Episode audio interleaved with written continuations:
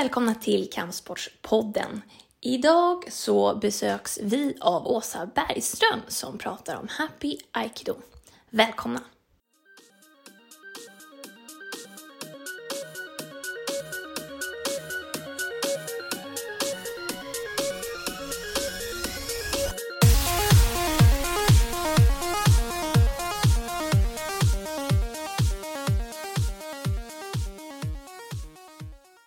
Åsa Bergström, Ja, det är jag. välkommen!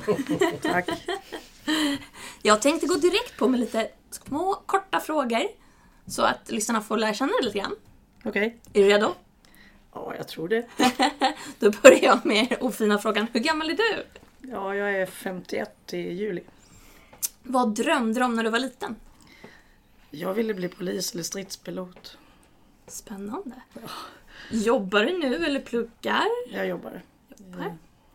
Jag jobbar på Södersjukhuset som upphandlare. Det är något mindre tråkigt än pilot eller polis, tror jag.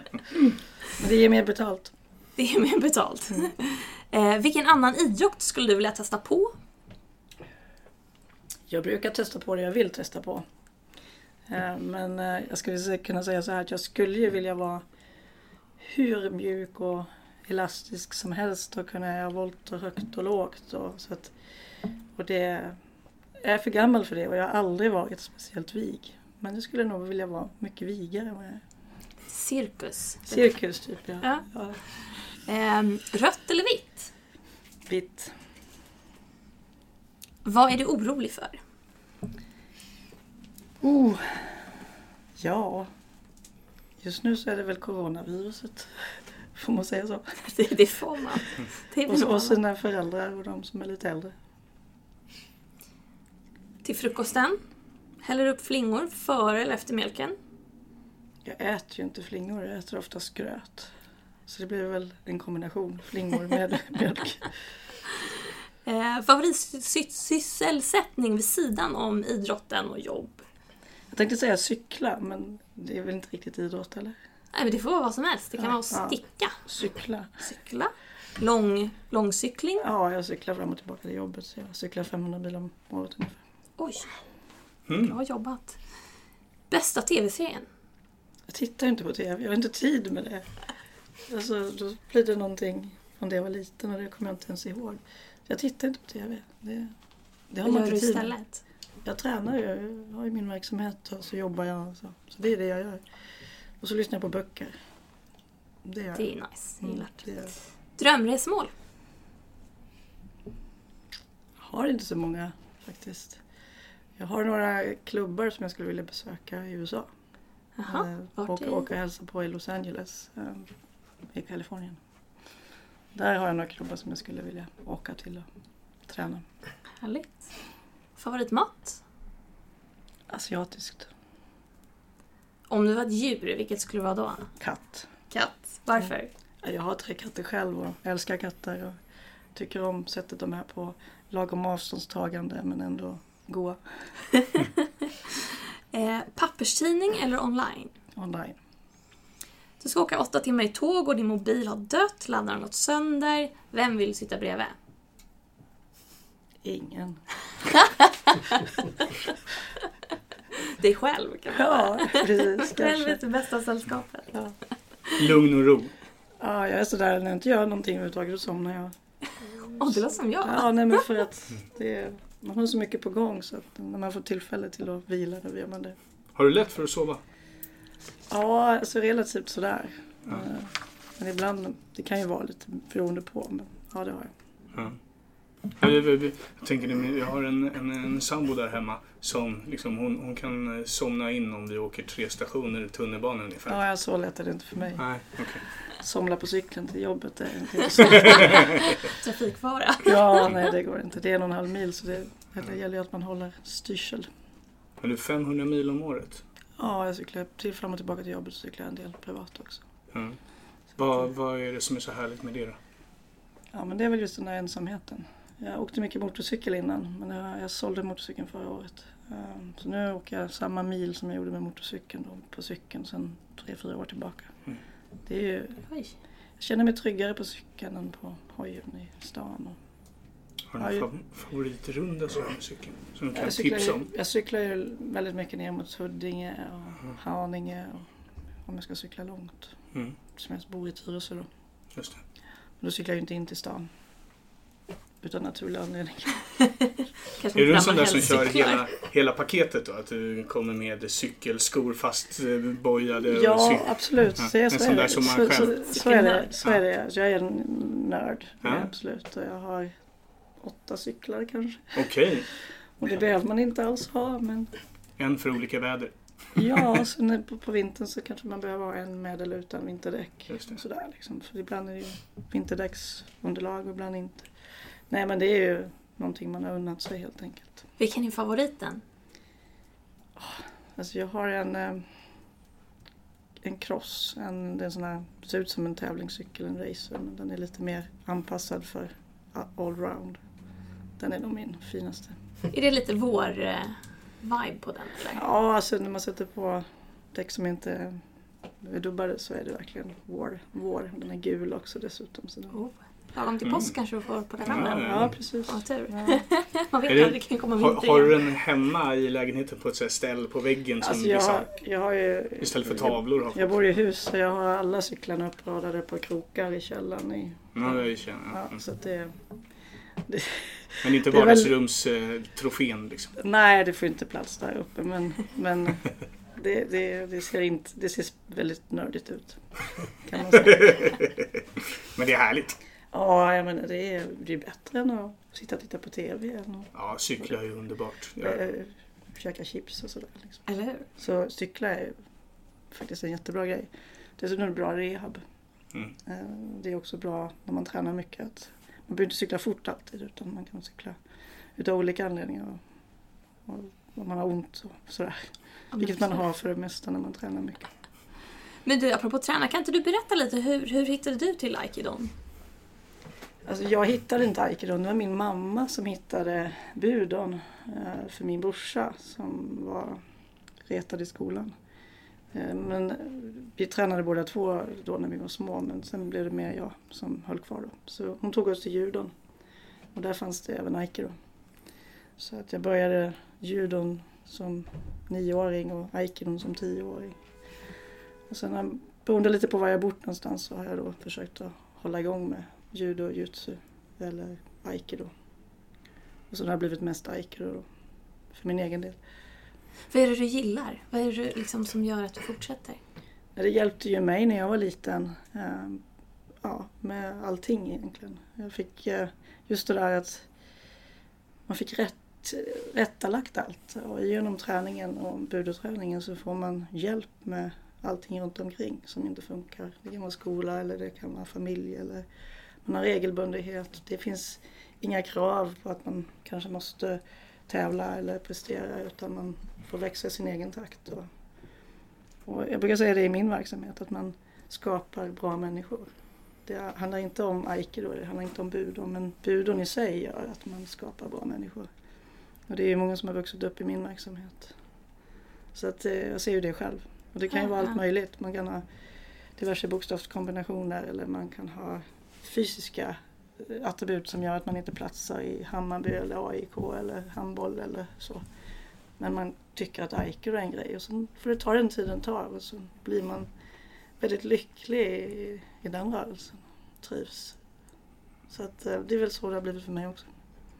Det låter helt fantastiskt. Mm. Mm, Ja. Det är så. Det finns många exempel på individer som ja, klarar skola, klarar livet och rätar upp sig på ett sätt som man kanske inte skulle ha gjort om det inte hade funnits någonting där man inte kan tävla.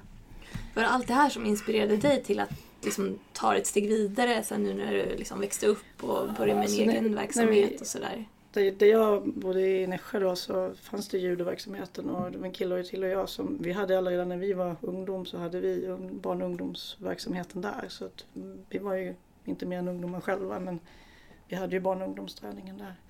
Sen vart efter vart jag vart och vart jag har tränat någonstans så har det, ja, det har blivit så bara. Jag tycker det är roligt också och när man är med barnen och ungdomarna så får man ju röra på sig. Så det blir ju gratis träning. När man inte tränar själv. Ja, men precis. Men du, vad är det som är det allra mest lustfyllda med just träningen för, för din skull? Så att säga. För, och, alltså, vad är det du tycker är allra mest lustfyllt med det? Alltså jag mår ju inte bra om jag inte får röra på mig. Så är det. Jag, har ju egentligen inte varit så... Men när jag var liten så sov jag inte så mycket. Jag har haft, alltid haft väldigt mycket motor och haft problem att sova när jag var liten. Så min mamma hon fick sömntabletter för att vi skulle sova. Och jag också. Men hon somnade och jag satt så här, så slog över för mig. Så jag har alltid haft väldigt mycket energi och varit ute och, och liksom gjort, jag har spelat fotboll och gjort allt möjligt för att få ur den där energin. Och, så det är fortfarande så. Jag måste cykla till jobbet. Jag måste gå iväg och träna alla fem, sex dagar i veckan. Liksom. Jag kan inte, jag mår inte bra annars. Om du inte får räkna cykel, mm. hur många timmar lägger du på idrott då i veckan? Ja, det är ungefär en halvtid utanför mitt ordinarie jobb. Mm. En hel del. Kolossalt mycket helt enkelt. Ja. Och det är helt ideellt. Det är ju så. Ja. Det, det är så. Och det är det som är det svåra när man har en liten idrott i den stora ideella världen. Mm. Man kan ju inte alls jämföra det med ja, AIK eller Hammarby eller de anställda som gör saker åt en. Man måste göra allt. Man måste vara sekreterare, ordförande och hela kittet. Liksom. Mm. Passar det dig? Inte, hela kittet? inte hela kittet, men Nej. det är svårt att få tag i folk som håller i längden och orkar i längden. Så därför måste man hela tiden vara med och stötta. Så att, eh, som det är nu så är jag den som är äldst och det kommer väl vara så ett tag till antar jag. Så att det blir så när folk, jag menar folk skaffar familj, då är de borta ett tag eller de har mycket att göra i plugget eller med jobb och sådär. Så är de borta ett tag. Och det blir olika människor som hjälper till i olika, men då måste man se till att det håller över längden. Mm. Alltså, jag tänker mig så här, aikido-världen eh, eller aikido-familjen i Sverige är ju en väldigt fin eh, familj sådär att tillhöra. Eh, och det känns som att det är väldigt bra stämning runt omkring mellan föreningen och så. Eh, hur, alltså, hur viktigt är, är den gemenskapen för, för, för dig? Liksom? Det är viktigt för att man tillhör ju det. Och i och med att man tillhör det så får man massor med bonus. Så även, det finns ingen konkurrens mellan klubbarna kan man inte säga för man har så olika nischer. Mm. Eh, det beror ju på vad man är. Jag är en kommunal lokal. Jag kan inte konkurrera med någon som är en egen lokal till exempel. Den verksamheten går inte att konkurrera med. Men eh, däremot så kan jag hålla väldigt låga avgifter. För vi har ju nolltaxa och det är ju jättebra. Mm. Men eh, Nej, det, det, det, är en bra community. Det är det. Mm. Och också över Sverige. Vi är inte så många i Sverige som tränar aikido. Man känner nästan alla. Man vet vem alla är om de har tränat ett tag. Så det, det ger en styrka också. Mm. I det stora hela, så i, om vi tar aikido-världen, mm. så finns det ju ett antal olika tolkningar av sporten. Hur är det med det i Sverige? Alltså jag skulle, alltså för min del så skulle jag kunna säga så här att uh, varje individ som tränar aikido och har tränat aikido länge har sin egen tolkning. Mm. Faktiskt. Det är ju så för att mm. jag, ingen kan vara som jag. Uh, men sen finns det några grundfilosofier.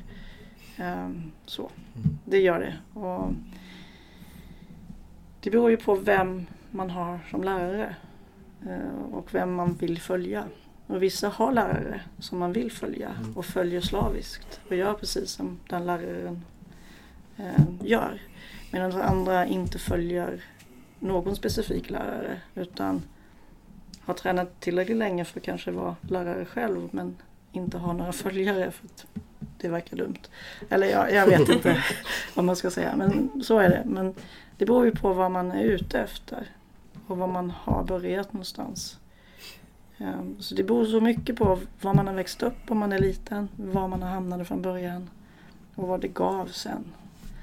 Ehm, sen beror det ju på hur man är som person. För min del så är ju Tomita Sensei den personen som var den personen som var jag, var jag på något sätt. Jag ville göra så som han och hans tempo och hans sätt att göra aikido var det som fängslade mig mest. Eh, så det, det, det var ju mitt val då. under en väldigt, väldigt lång period. Och innan dess då tränade jag andra typer av aikido. Men, men eh, det var mitt val.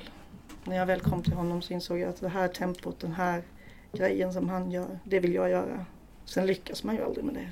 Men man gjorde ju ett försök i alla fall nästan under 20 års tid. Då. Men skulle du säga att det, det, det är en baggis att byta dojo? Eller blir det då... Det är svårt. Det kan vara svårt. Det kan vara jättesvårt. Eh, det beror på vilken dojo man går till mm. och beroende på vad, vad man har för ursprung. Mm. Det kan vara fun, alltså vi gör ungefär samma. För en som inte kan aikido kanske det ser likadant ut. Beroende på om det, när det går fort så ser det ungefär likadant ut.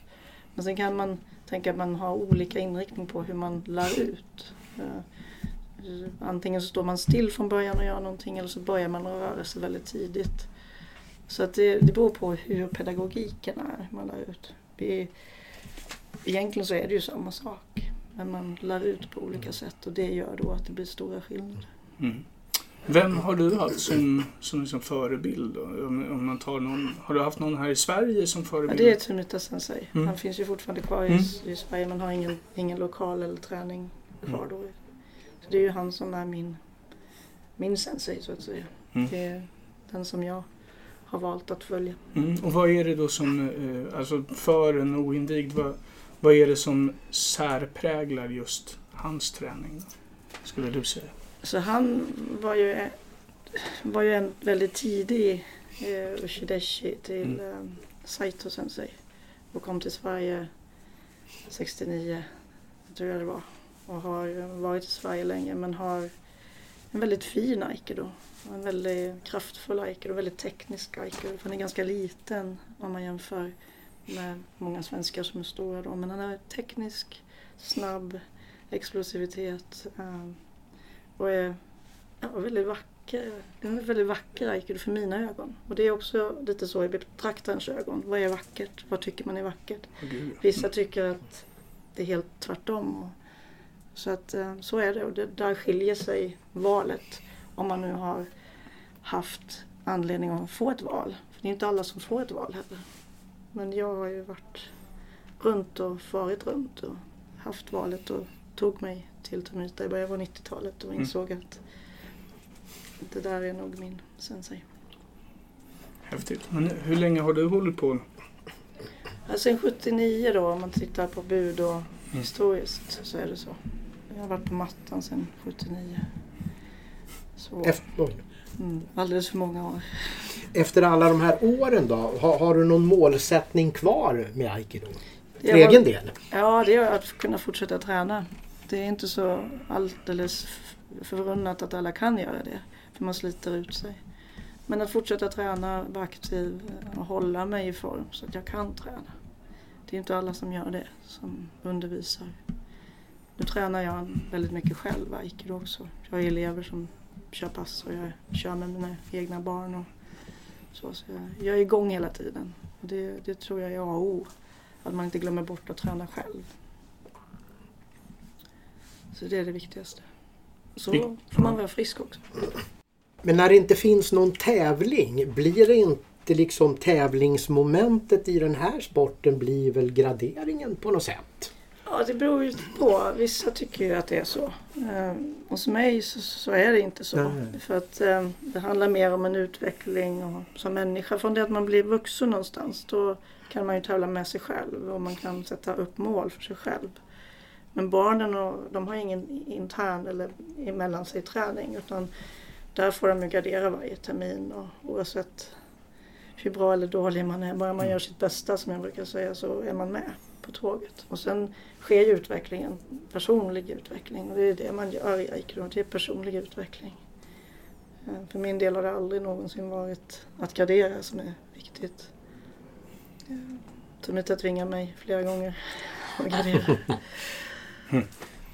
Men det blir liksom en, en, en resa i, i, livet kan man säga. Eh, ja, livet reser ja. gemensamt med aikidon. Jo men så blir det ju. Ja. Det blir ju så. Det, det, och man behöver inte ha tävlingen. Vi brukar säga att vi är väldigt mycket nördiga på Aikido i Liljeholm. Vi är så supernördiga. Vi försöker analysera hur man ska göra och varför man ska göra.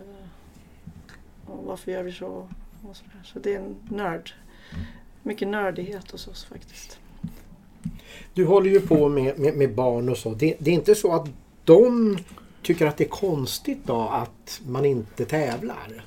Nej, alltså jag tror att de allra flesta som är hos oss och som fortsätter, de tycker det är skönt att det inte är någon tävling. Och de kommer oftast och stannar. Och föräldrarna ser ju att barnen kan utvecklas på andra sätt. Vi jobbar ju väldigt mycket med att de får växa i sig själva. Och det här med att det är lugn och ro och det är tyst. Och att vi har definierade mål och göra saker. I skolan idag så är det så oerhört högljutt och det är högljutt överallt. Mm. Eh, så vi har ju en disciplin precis som man har i karate eller vad man än har. Men vi har ju väldigt mycket den japanska reikin. Eh, vi ska bocka och vi ska buga och vi ska städa mattan och vi ska tofflor. Och så sätter man upp mål och sen även om det inte finns någon tävling så blir det vi kan till exempel köra stafett. Men det är aldrig någon som vinner och det tänker de aldrig på. Liksom. Det är det som är så roligt. Och de kan bli vuxna och tycka att det är roligt att köra stafett men det är aldrig någon som vinner. Mm. Det, vi kan köra brottning också. Men det är aldrig någon som vinner heller. För vi betonar inte att man vinner. Vi betonar att är man stor och stark så ska man vara snäll. Är man liten och svag ska man också vara snäll. Och sen ska man ge och ta. Och jag tycker på aikido så är det fint. Det är därför man är partner och inte motståndare? Ja, det finns ju ingen motståndare. Kanske sig själv i vissa mån. Kanske.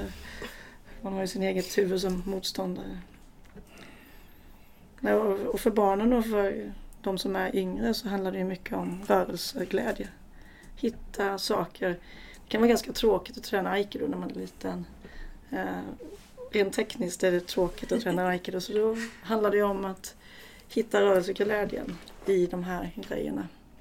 Vi kör till exempel någonting som heter Molgan. Mm. Molgan vet ni om det är va? Ja, ja, ja. Alfons.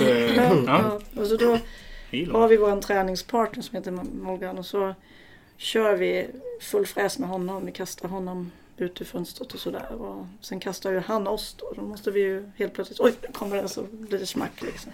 Så att, det tycker de är jätteroligt. Så det gäller, gäller att hitta de där glädjeämnena. Är Molgan och Bamse i kombination då? Att man ska vara ja, snäll? Ja, precis. Ja, och sen att man tar för sig. Man, man får också ta emot. Det är viktigt. Mm. Kan inte du berätta lite om, om eh, Happy Aikidos eh, framväxt? Alltså varför började det? Hur började ja, Alltså, Pia Moberg i Göteborg, vi är Aikido Dojo då och jag har ju skapat Happy Aikido tillsammans. Och det växte sig ur att eh, när hon och Janne började sin eh, Riai så pratades vi vid och insåg att vi hade ganska mycket som vi hade att prata om när det gäller barn och ungdomsträning och då skulle de ju starta igång. Precis så.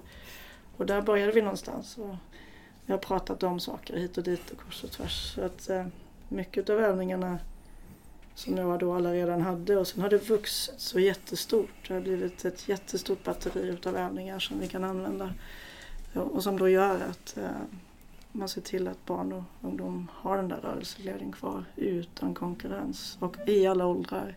Vi använder ju även på vuxna och det funkar även på vuxna. gjorde jag igår till exempel. Det var ganska bra, mycket skratt liksom. Det är, utan att man vet om att det faktiskt är happy aikido så är det det det är.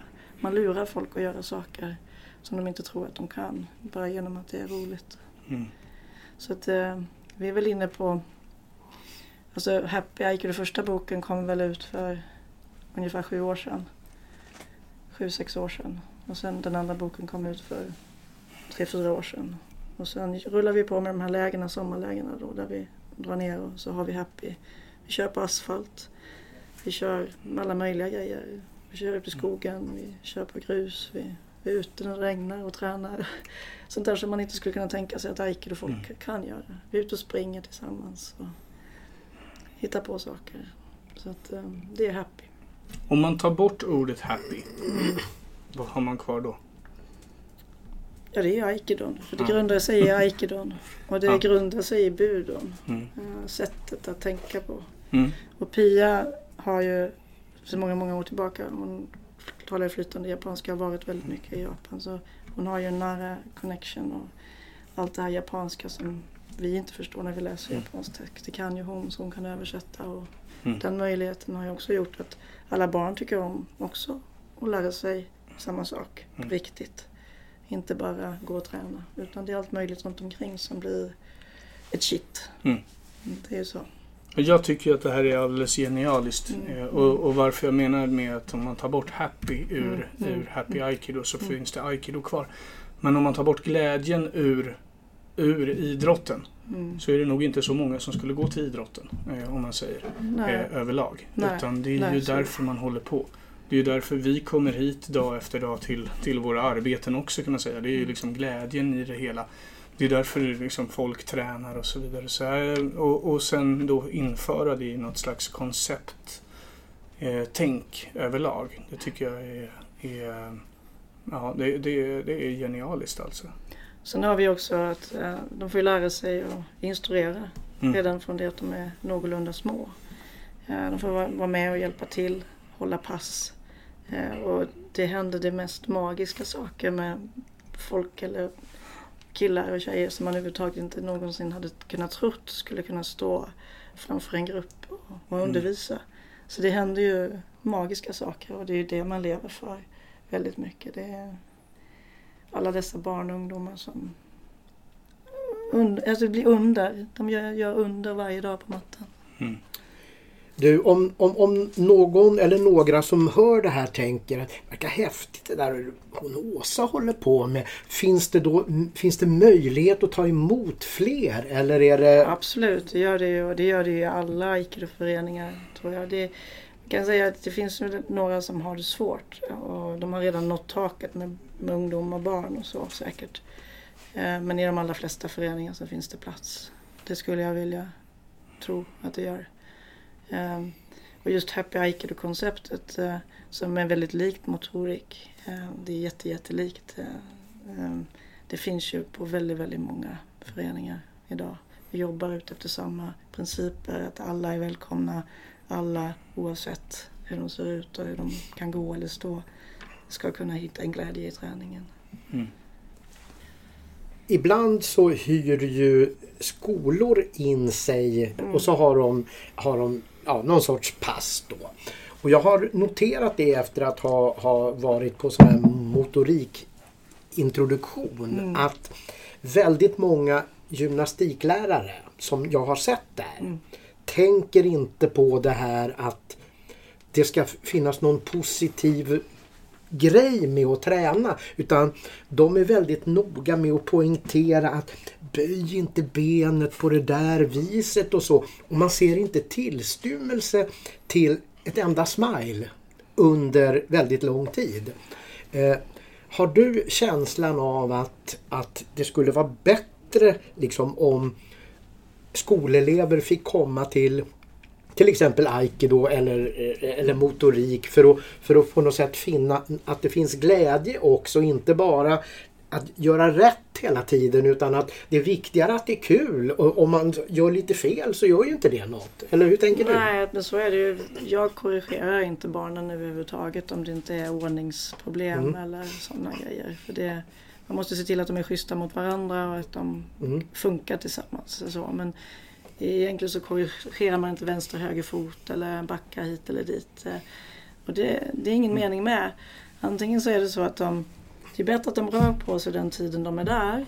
Eh, Och eh, sen vet man inte hur länge de stannar. Då är det bättre att de rör på sig och är glada. Det är likadant i gymnastiken också. Det är bättre att man rör på sig och man rör på sig någonting och att man kan se till att någon stannar. Än att man bara ser till att folk slutar och röra på sig för att det är tråkigt att röra på sig. Och det är ju det som gympan. Är man inte bolltokig så kanske man tycker det är skittråkigt med gympa. Så är det ju ibland. Nu var jag bolltokig så jag hade det ganska okej liksom ändå. Men tycker man inte det är roligt så tycker man det är tråkigt. Och då måste man ju hitta glädjen så att folk faktiskt kan röra, fortsätta röra på sig. Så egentligen skulle jag ju vilja att alla de där barn och ungdomar som inte rör på sig får, får veta att det finns idrott där man inte behöver vara bäst. Där man inte behöver rulla boll eller man behöver inte skjuta i mål. Utan, Mm. Och man behöver inte heller gå på yoga för det är så jättelångsamt. Man kan hitta andra grejer Mm. som faktiskt funkar. Jag tänker mig att om man tittar på medlemsantal eh, för Aikido så Mm. är ju det lite eh, på fallande fot om man säger så så.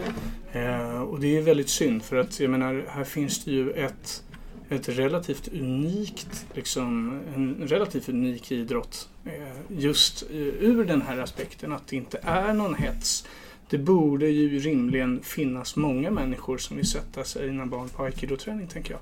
Och eh, då, då är min liksom, tes sådär lite grann. Vad, hur gör man inom aikido för att försöka nå ut bredare? Det är inte lätt, men alltså, hur, hur, hur kan man jobba Alltså det, det är jättesvårt. Har man en verksamhet där man har folk som har tid och möjlighet att köra reklam och vara Mm. ute på ett sätt med ungarna. Kanske inte jobbar så mycket som jag gör i Mm. alla fall. Då har Mm. man ju tid. Det som händer på min dojo som jag inte riktigt förstår det är att det bara kommer folk. så. Och det är någonstans runt 100. Det är ungefär vad jag klarar Mm. av att engagera. Jag kan inte gå ut och det, jag klarar fler men jag kan inte engagera liksom hur mycket folk som helst till. Men eh, det är svårt att få aikido. Eh, det är jättesvårt. Eh, men finns det ett område där det finns en aikido-klubb där det finns mycket barn och ungdomsträning då brukar det dra folk. Det gör det. Mm. Gör det automatiskt. Det är svårare med vuxna. Eh, Det är jättesvårt. Det är ganska stort insteg för vuxna att lära sig falla. För man måste lära sig trilla, om man säger så Mm. göra framåtfall och bakåtfall. Och är man inte alls som vuxen van vid det då kan det ju vara svårt att lära sig aikido. Mm. Eh, Det ser jag i alla fall. Men är man någorlunda som vuxen okej på att man kan göra kullerbyttor då, då brukar det gå bra. Mm. Då kan det vara lättare med karate där man inte gör så mycket kullerbyttor. Utan Mm. det är mer motorisk koordination och fysisk träning. Då. Um, och jutsun judon har de här fallen och det är svårt att lära sig som vuxen. Ja. Behöver man då egentligen, ungefär som i liksom ishockey, fotboll är det inne med om, alltså behöver man börja med aikido tidigt för att man ska kunna hänga med även som vuxen? Jag, jag vet faktiskt inte. Jag, de personerna som har, jag känner som har börjat i någorlunda vuxen ålder finns ju inte så många. Och det är mer de som har hållit på länge som Mm. har tränat. Men det finns absolut folk som har tränat från vuxen ålder. Men det sätter ju sina begränsningar någonstans också. Mm. Jag kommer ju inte ihåg hur det var att lära mig falla. Även om jag kanske måste lära mig falla på andra sätt idag. Man är ju inte rädd på samma sätt. Det, det är svårt, det är en tröskel i aikido. I alla fall känner jag att det kan vara det. Det är inte alldeles naturligt. Sen kan man ju utföra aikido på många olika sätt. Men om man ska träna tillsammans så behöver man ju nästan alltid i alla fall kunna göra kullerbyttor. Och det är väl det största. Sen aikidon i sig är ju, det är bara glädje. Ja. Men just att få den Mm. här upp och ner. Och det är det som är problem. Och barn är ju aldrig några problem. De lär ju sig falla. Oavsett, oavsett hur skalback, skalbaggsaktiga de ser ut när de kommer till aikidon så lär de sig att falla förr eller senare. Mm. Det gör alltid barn. Men det finns en, en, eh, en funktion i alla fall om man, om man säger så här. Jag, ja, du var ju inne på min ålder lite här Annie förut så jag kan väl erkänna att jag börjar närma mig de 40 i alla fall. Eh, men det finns en funktion inom aikidon som skulle kunna göra att jag som 40-åring kan komma Absolut. utan Absolut. förkunskap. Absolut. Vi har ju Ja. nybörjare varje termin. Ja, jag menar det. Eh, och det funkar ju för vissa fastnar ju. Mm. Och, och ofta då för de som vågar ta de där kullerbyttorna. För man måste klara de där kullerbyttorna. Det är en jättetröskel för många. Mm. Om man inte är van vid det. Så att, eh, hur länge sedan är det sedan man gjorde sin sista kullerbytta? Oj, Men du gjorde en kullerbytta på Sverigeläget för... ja, det är ju sju år sedan. Ja. Jag kommer ihåg det, jag såg det. Ja, den var väldigt graciös, minns Ja. jag. Jag tror till och med jag har en bild Det är en på sån den. Kullerbytta man kommer ihåg. Nu börjas det. Nu börjas det. Ja, jag, jag säger det. Jag ska, jag ska gå ner och träna aikido och lära mig kullerbyttor helt enkelt. Låter Hänger du med? Ja. Ja. Hänger med. Du då? Nej. Nej. Jag, jag, jag, jag, har en annan, Inga kullerbyttor? nej, men jag har en annan fråga här. Mm. Eh, alltså, av egen erfarenhet vet jag att det gick bättre att spela fotboll när man hade tränat jujutsu därför att koordinationen blev mycket bättre. Och då tänker jag liksom Aikido då skulle ju kunna vara ett litet träningsalternativ till eh, aktiva inom eh, olika former av bollsport. Just för att bli smidigare, ha, lättare till olika former av rörelser. Det skulle till och med kanske kunna vara skadeförebyggande. Hur tänker du kring, kring sådana tankar? Det som är positivt med aikido är att det inte är så mycket skador. Och just det där att man får skador i andra Mm. idrotter gör ju att aikido kan vara ett komplement. Mm. Absolut. Så ska man gå över till tävlingssporter så finns det ju alltid en clinch-grej och då finns det en skada. Mm. Även om man försöker undvika det kanske med barn och ungdom. Då. Mm. Men eh, det är ju absolut jättebra med koordination och och man gör ju saker med fötter och händer och hit och dit och kors och tvärs. Och sen är det ju en fysisk eh, träning som är på ett annorlunda sätt. Och det är aldrig fel att kombinera två olika saker för man inser att man använder olika muskler på olika sätt. Så man blir ju Mm. s- s- eh, starkare. För det skulle ju då kunna vara någon grej för att, för att öka Mm. liksom inom sporten. Att, Mm. att locka Mm. eh, alltså ynglingar på väg från junior upp till senior. Mm. Där det ju blir oerhört stor skillnad. I, i, alltså jag vet inte riktigt. eh, skulle ni klara det om, om, om Jo, alltså det skulle vi väl absolut göra. Men problemet är väl att de skulle nog förmodligen tycka att aikido var tråkigt. De, har de är så vana, de är så drillade vid sina träningar, hur man ska göra sina träningar. Så att eh, det gäller ju då att ha, mycket happy på ett sätt. Ehm, så är det absolut. Men eh, försöka finna det någonstans med de här. Det, det kan nog vara svårt. Det är en Mm. utmaning. Det, Men, om- men om man vet att liksom Mm. om vi, om vi tar till exempel fotboll. Då, det, det, att hu- hur mycket större chans att kunna göra riktningsförändringar på ett bättre sätt om man är van vid ja, att, bo, budosporter kanske överhuvudtaget. Mm. Eh, om, om man vet det och, och, och, och, och, och får reda på det att här finns det några alternativ som man som, som tränare för e- e- ett gäng ynglingar skulle kunna prova på åtminstone. Absolut, absolut. Vi har haft några sådana förfrågningar. Men det har alltid fallit på att eh, det måste ske på eget initiativ. Mm. Eh, förstår ni? Mm. Då måste Mm. de på eget initiativ gå iväg och göra det här. Mm. De, menar, klubben säger men gå dit. Men då faller det. Mm. Mm, för att ingen drar och ingen kommer med. Och ingen gör det där. För man måste nästan ta dit dem. Många aikido-klubbar eh, riktar ju sig väldigt mycket mot barn nu i alla fall, erinrar jag mig om. Att Ja. man liksom vänder blickarna ditåt och försöker i alla fall Mm. anpassa sig så att man kan ta emot barn och ungdomar och så. Och det är ju väldigt bra. Eh, mm, vad- det som jag är lite intresserad av eh, generellt sett nu är ju också, jag läste på RF, eh, RFs hemsida. De hade en, eh, en kampsportspositiv nyhet eh, om att liksom, eh, träning för eh, alltså träning i kampsportsträningen eh, främjar på något sätt jäm, jämställdhetsarbete också. Eh, I och med att man tränar Tillsammans. Ja, trä- tillsammans. eh, Mm. Och hur ser det ut hos er då? Jag måste passa på att fråga dig när det är... Liksom... Alltså det är svårt med, med ungdom. Är ju jättesvårt att få tjejer att stanna kvar. Det är en av 20 tjejer som stannar kvar och det är två utav 20 killar som stannar kvar. Mm. Kanske någonstans där. Nu har jag varit väldigt lyckligt lottad i min lilla verksamhet. Jag har ett gäng ungdomar som är både tjejer och killar som är någonstans mellan 30 och 15 år gamla. Eh, och det är ju svårt att behålla den här ungdomsgruppen. Och så ser man ju också i, i 10-12 års åldern, ja då är det mest killar. Killar, killar. Det är någon enstaka tjej som kommer. Och vad tjejerna gör, jag vet inte. Ja, jag- egentligen ska man titta på all den här statistiken som går in på Idrott online och i Mm. Stockholms stad. Var finns tjejerna? Vad gör tjejerna? Jag tror att det är väldigt många tjejer som inte gör någonting. Vissa är ju väldigt idrottsintresserade men det, jag tror att det är en mindre klick som faktiskt Mm. fortsätter. Men så är det. Mm. Så Mm. Jag tror att tjejer är, det är svårt att få tjejer att hålla i.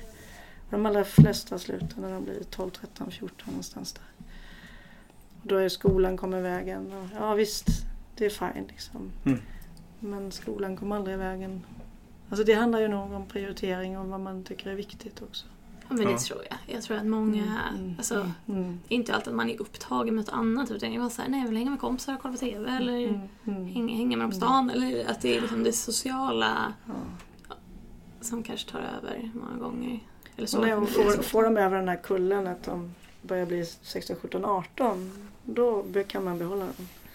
Men just det 13, 14 det är jättesvårt. Och det är så med killar också men eftersom det finns fler killar in så är det ändå fler killar som stannar. Mm. Mm. Och det är jättesvårt. Men det skulle man ju ta reda på rent statistiskt. Det skulle ni behöva göra från Kampsportsförbundet. Att ta reda på var finns tjejerna? Var funkar det någonstans? Vad är det som är det gyllene? Det är det att man har många tjejer. För fler tjejer tar med sig mer för tjejer också. Men det är svårt att få dem att gå i klump. För de, ja, ni- ni vet hur det är med tjejer, får man säga så? I den åldern. Kommer det någon enstaka så droppar de av rätt som det är. Men har de varandra så håller de ihop. Mm. Men det finns ju någonting ändå som drar dem till klubbarna i första, redan från första Och det är början. ofta, då. oftast mamma och pappa. Oftast mamma och pappa. Ja, mamma eller pappa som kommer med dem. Ja. Det är ofta så. Det är mycket mer tjejer som är runt 10 Mm. och 8-10 år gamla än det som är 12-13. Hur mycket orkar man som klubb liksom jobba med att få tillbaka folk? Hur- mycket, hur mycket Ja, det är väldigt, väldigt svårt. ja, Jag, jag, det, jag brukar mig. inte jaga folk Nej, jag överhuvudtaget för det är ingen mening med man, man orkar inte och de allra flesta som kommer kommer man ändå förlora. Det är något, på något sätt så. Man måste ägna sig åt de som är på de plats. som är där ja, och de som vill vara där. Och det finns ju de som är jätte, jätte, jätteduktiga. Som har Mm. jätte, jätteroligt men som slutar ändå. Ja. Och det är, ja, vi gjorde någon undersökning i Aikidoförbundet när jag satt i styrelsen där. Och man får inte ut någonting. Man får ingen anledning till varför blir det som det blir. Det bara är så. Men det ser man ju överallt. Ja, det är ju inget som är specifikt Nej, nej, nej. Det är ju Nej, det är idrotts, idrotts, eh, idrottsspecifikt kan man säga. Mm. Det, det är ju så. Jag tror att statistiken visar runt 11 år. Mm. Där, där försvinner eh, Mm. många. Mm. Och sen så hittar en hel del tillbaka då i vuxen ålder. Tack och lov. Men Jo, men då, då har Men de just det. förlorat kanske 5, 6, 7, 8 år. ja, Och då måste de göra någonting annat. Då går de på gym eller crossfit eller någonting som är mer vuxet. Men då har de tappat den här budon eller vad mm. det nu var då Mm. de tränade. Tyvärr så är det så. Förutom då att det, det, alltså brist på rörelse i den här åldern som vi pratar om där de liksom trappar av då. Eh, det kommer ju på sikt bli ett samhällsproblem naturligtvis. Men, men också är det ju Alltså inom idrott, de flesta idrotterna om man inte liksom går upp på elitnivå så finns ju även en social fördel för, för individen så att säga. Man, eh, även om, om man inte håller på med en sport där man är där man har partner och inte motståndare så är det ju ändå så att man, man kanaliserar socialt med, med folk. Absolut. Risken att, att, att vara ensam är ju mindre om man håller på med idrott. Alltså, så de två faktorerna då att Viktigt för kroppen att röra på sig. Viktigt för skallen att inte bli ensam. Alltså hur, hur, hur borde det inte liksom rent... Ja, jag vet inte vem det är som ska ordna det men, men borde det inte från någon högre instans så att säga pushas för att barn och unga verkligen ska stanna kvar inom idrott därför att det är så himla viktigt? Ja, alltså, problemet är väl att man har så mycket fri vilja. Det är ju skönt att man har det men Ja, det är likadant. Sen måste föräldrar orka också. Mm. För föräldrarna, jag menar, även om de inte själva har varit idrottsaktiva så är det ju så att de säkert förstår att man, Mm. det gagnar barnen om de rör på sig. Men då ska ju föräldrarna orka vara där och pusha och till Mm. slut så orkar man inte det själv för man rör inte på sig själv som förälder. Och det är också ett problem. Mm. Jag hade en, dag, en, jag hade en ganska stor föräldra-barngrupp där det var många föräldrar med. Mm. Men eh, vi körde ju slut på föräldrarna. De orkade inte fysiskt vara med oss när vi tränade. Mm. Så det slutade ju med att den ena föräldern efter den andra gick och satte sig. Så det blev för tufft för föräldrarna. Och då är det ju så fysiskt och så det blir ju jobbigt för föräldrarna då. Och har man ingen träning, basträning, då är det jobbigt som Mm. vuxen att hänga med. Oh, ja. De små barnen kan man ju hänga med. Mm. Så är det ju. De riktigt små Mm. fortfarande. Men när de blir lite större, runt 10-12, då är de väldigt snabba och väldigt fysiska och sådär. Och det är svårt om man inte själv som förälder tränar någonting och hänga med. Ja, gud ja. Mm. Annars är det optimalt. Ja. Ja, Jag tänker mig också att liksom budoidrotterna, så som jag i alla fall har lärt känna dem, är ju ofta lite mer introverta än vad andra idrotter är. Eh, Och inte riktigt vana vid kanske att skrika ut sin fördömlighet ut i etern. Eh, Utan snarare liksom lite eh, tillbakadragna och, och, och sådär. Mm. Eh, Men det har hänt någonting tycker jag inom aikidon på senare år just, just med det här att man ändå liksom är med och eh, visar upp på festivaler och man, man liksom Mm, en ny ton på hemsidan, en, en, en, en reklamfilm som andas liksom lite modernitet och sådär. Mm. Eh, tror du att allt det här på något sätt ändå kan få aikidon att få fäste lite mer till slut? Jag menar det är ju ett långt arbete förstås. Jo, jag hoppas det. Man såg ju Happy Biker när det kom och vi Ja. dragit några år så inser man ju att klubbar som inte har haft någon barn och ungdomsträning faktiskt drar igång barn och ungdomsträning. Mm. De tycker att det har varit för jobbigt innan men inser värdet utav att ha barn och ungdomsträning. För att det är det som ändå gör en klubb. Mm. Så att jag, jag har sett väldigt många klubbar som har ökat sin barn och ungdomsverksamhet och där har man också fått instruktörer, utbildade instruktörer och allting. Så det är ju lite hype. Så. Mm. Så verkligen, jag, jag hoppas det. Och sen finns det också personer som ägnar väldigt mycket tid åt att uh, hypa aikido. Och det är också bra. Att de har tid och Ja. möjlighet till det. Det är inte alla som har det beroende på vad man har för jobb och vad man gör annars. Då. Men visst är det bra. För aikido är ju en väldigt bra sport att träna. Men man går inte sönder. Man kan träna hela livet. Och man behöver inte vara totalfit. Man behöver inte vara superhero på något sätt. Men alla, alla, all- det finns plats för alla. Mm. Så det är det som är bra med aikido. Om du fick liksom sätta ut och ringa in så här, det som du tycker är absolut det bästa. Om du skulle få möjlighet att sälja in aikido nu. Kort, vad, vad skulle det bli då? Det skaderisken är låg. Eh, man har en ödmjukhet och en respekt. Det passar väldigt bra för introverta människor, ja. Men det passar även för andra människor också. Och att man får röra hela kroppen. Eh, och sen är det inte bara en fysisk träning. Eh, det är också en eh, mental och psykisk balans som man hittar i aikidon. Mer som vuxen än som barn. Och kullerbyttorna? Det De är en bra. tröskel för vuxna men, men det är bra att falla kullerbytta både bakåt och framåt. Känns bra att min kullerbytta har blivit smått legendarisk idag. Då har man i alla fall bidragit med något. Kan säga. Ska jag leta fram bilden? Nej tack. Är, är, är det någonting med det svenska kynnet tror du som gör att, att inte... Det, när du pratar om aikido då tycker man ju liksom att jösses, det borde vara jättemycket folk som kommer på det där. Och, och är, är det någonting med, med det österländska som på något sätt kolliderar med det svenska som gör att det, man tycker det där verkar konstigt?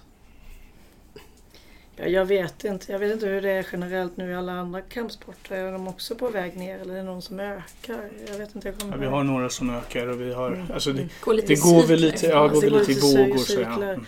Alltså, aikido var ju väldigt populärt eh, 70-80-talet för att då fanns det inget annat som var spännande. Nu finns ju parkour. Mm. Alla ungar ska gå på parkour och många ungar som tränar hos mig går på parkour också. Vilket är både till fördel och nackdel. För då drar parkour men samtidigt så lär de sig saker hos oss som de har användning på Mm. parkouren och vice versa. Så de inser fördelarna med att träna både Mm. aikido och parkour. Men aikido är ju inte speciellt hippt. Det är hippt att träna yoga kanske eller eh, jag menar alla de här Mm. gymgrejerna. Men aikido har väl, jag vet inte, det har fallit i glömska på något sätt. Eh, Det är inte riktigt lika hippt. Det var hippare då, 70-80-talet. Absolut. Mm. Så jag vet inte hur man ska komma tillbaka dit. Möjligen kanske den här grejen med att det är en, en slags oas, för det upplever jag när jag kommer ner. Att liksom, nej, inte bara det, utan allting utanför ska gå så oerhört snabbt och fort men hela så, tiden. Så det. Och det, det, är, Ja. det är en sån våldsam hets som dit och dit och fram och tillbaka. Mm. Kommer ihåg, jag skulle gå på någon, eh, någon så här, en massage eh, för några, några veckor sedan. Och jag hade världens pul med att liksom hinna dit. Så till slut så tänkte jag så här, ja, fan jag skiter i den här jävla massagen. Varför ska jag hetsa för att lugna ner mig för? Det måste ju vara bättre att ta det lugnt eh, liksom, under, en stor, eh, under en längre tid istället. Men just den där oasgrejen, att det, det, man, man kommer till någonting och känner att här kan jag andas ut. Lite mindfulness. Ja, verkligen. Alltså Ja. det, är, det, är någonting, Jo. det är någonting där tycker jag som, som är inte väldigt påtagligt när man kommer ner till en budo, budo, budoklubb. Absolut. Och så är det ju. Och, ja, jag förstår inte folk som inte tränar budo. Men Nej, Men det är väl helt rätt. så är det. bra. Men en, beror inte det i, i ganska hög grad på att budosporter är ju liksom medialt och så vidare undanskuffat? Alltså folk i gemen har kanske hört talas om sporterna men vet inte vad det handlar om överhuvudtaget. Nej men så är det ju. Men ofta så vet man om att budo är väldigt barn, bra för barn. Eh, och just det här att de lär sig saker där som de inte gör på kanske en vanlig mm, sport. Eh, det vet väldigt många föräldrar ändå. För det ser man ju när folk kommer ner med sina barn. De vet att här är det ordning och reda. Här får man eh, saker och ting. Så att det, vet man ju oftast om ändå. Och det är ju föräldrar som vet om det. Men barnen själva har kanske inte så mycket koll. Men i alla de här spelen de spelar så sparkas de ju och slåss och kickboxas och allt möjligt. Så någonting finns ju där då. Men sen vill ju föräldrarna tona ner den här fighting-grejen oftast. När de är små i alla fall. De vill inte ha barn som slåss. Och då är aikido jättebra. Eh, Mm. Så det är ju ett, det är ett alternativ till, eh, till den här slå-grejen som ofta händer med barn. Mm. Försöka lugna ner det. Jag tänker så här nu när vi har, har pratat. Alltså om Aikido ändå har mycket att erbjuda så skulle ju de som är lärare på GIH kunna skickas till en Aikido-klubb Absolut. för att liksom få med sig tankegångarna, få med sig liksom känslan av att det finns något mer att hämta i situationstecken gymnastik då, då än att bara göra rörelser. Att, att, att just hitta det här som är lite mer som utvecklar knoppen och kroppen. Mm. Vore inte det en bra väg att gå för, för, för aikidosporten? Att försöka locka blivande lärare i gymnastik så att säga att, att, att ta del av det här. Vad tänker du kring det?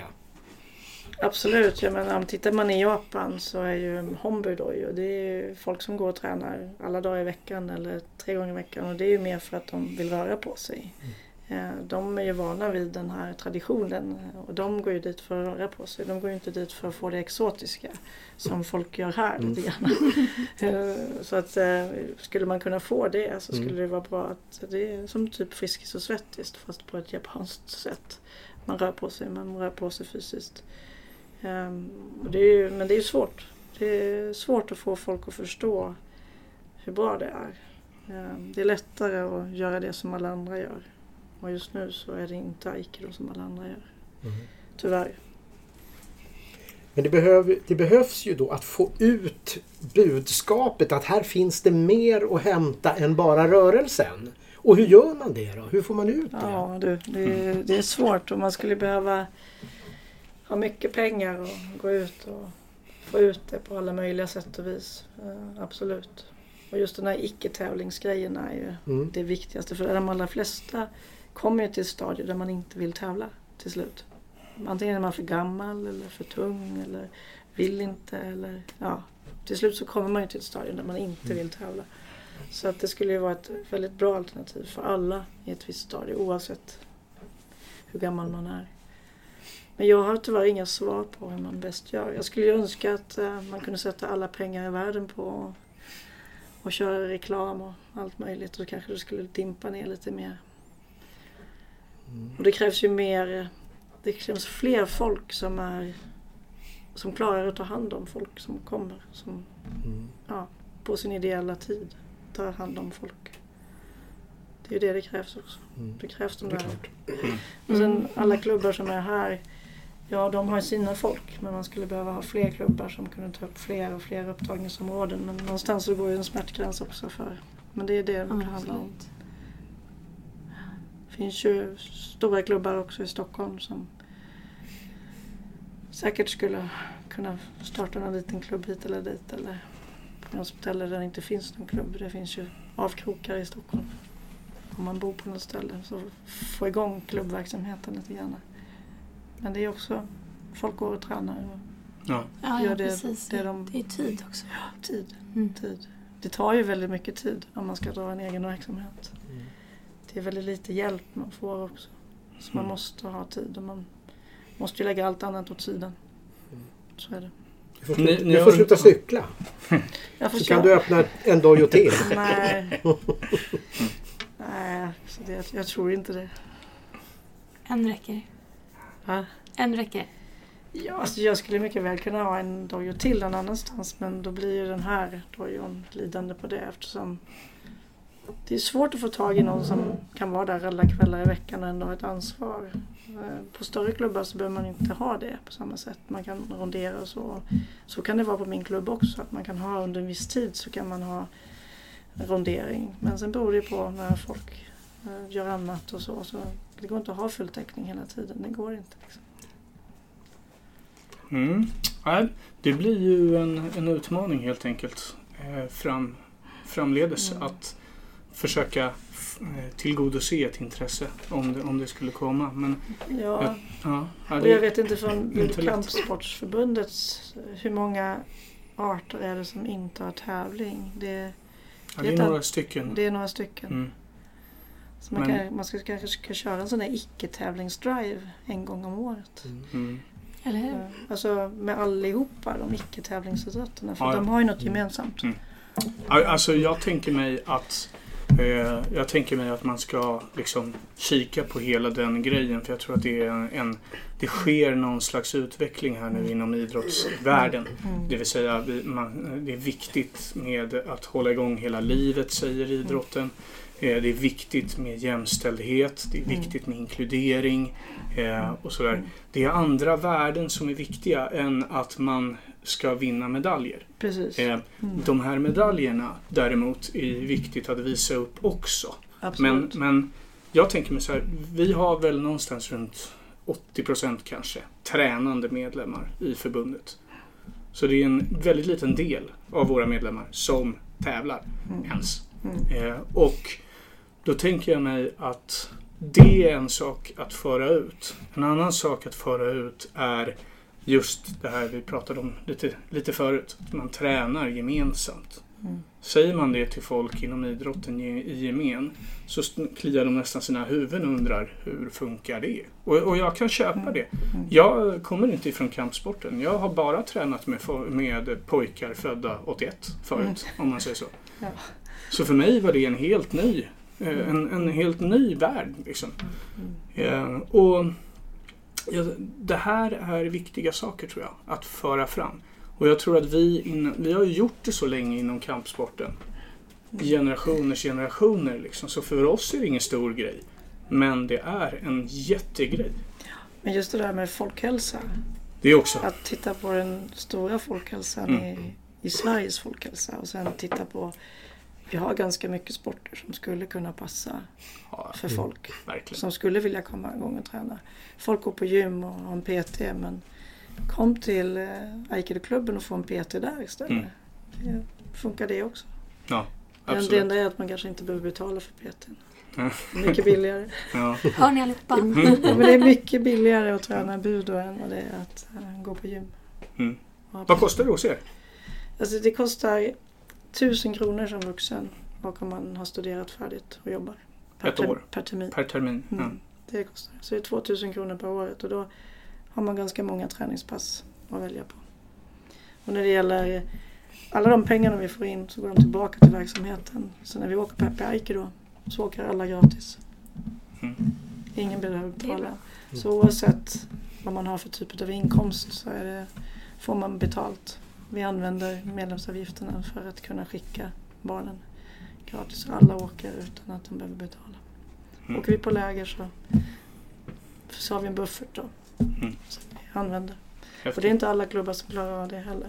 Nej, det är klart. Du, avslutningsvis, vi ska börja runda av, eller hur Annie? Ja, ja. Eh, jag tänker mig om jag skulle vilja börja träna aikido hos dig. Mm.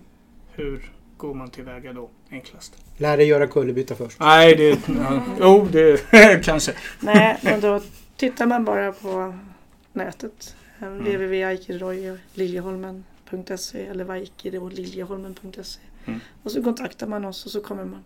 Och så är det bara att börja, när som helst. Och ni tränar i Liljeholmshallen, är inte så? Ja, vi tränar i Liljeholmshallen.